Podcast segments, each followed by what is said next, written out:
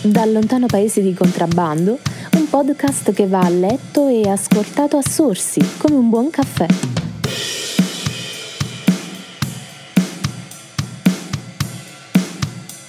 Il Festival Salerno in cortocircuito ha visto la partecipazione e in alcuni casi anche le vittorie di registi che poi si sono affermati, o registi già affermati, attrici, attori affermati.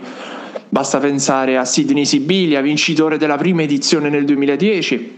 Poi basta pensare tra i partecipanti Cristiana Capotondi, Fabio Massa, Onofrio Brancaccio, Andrea D'Ambrosio, Lorenzo Gigliotti, Teresa Paternoster. Nomi che il pubblico conosce abbastanza bene, il pubblico non solo del cinema a Salerno, ma anche il pubblico italiano in generale.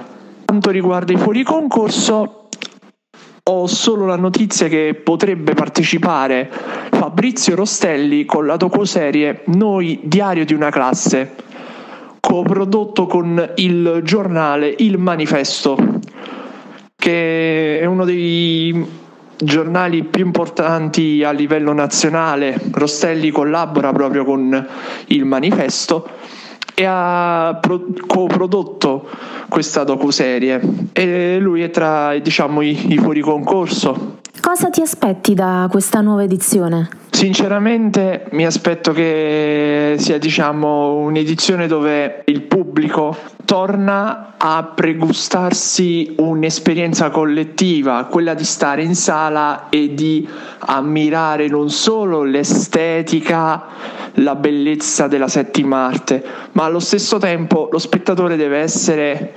cosciente del tema che viene affrontato in quel determinato cortometraggio.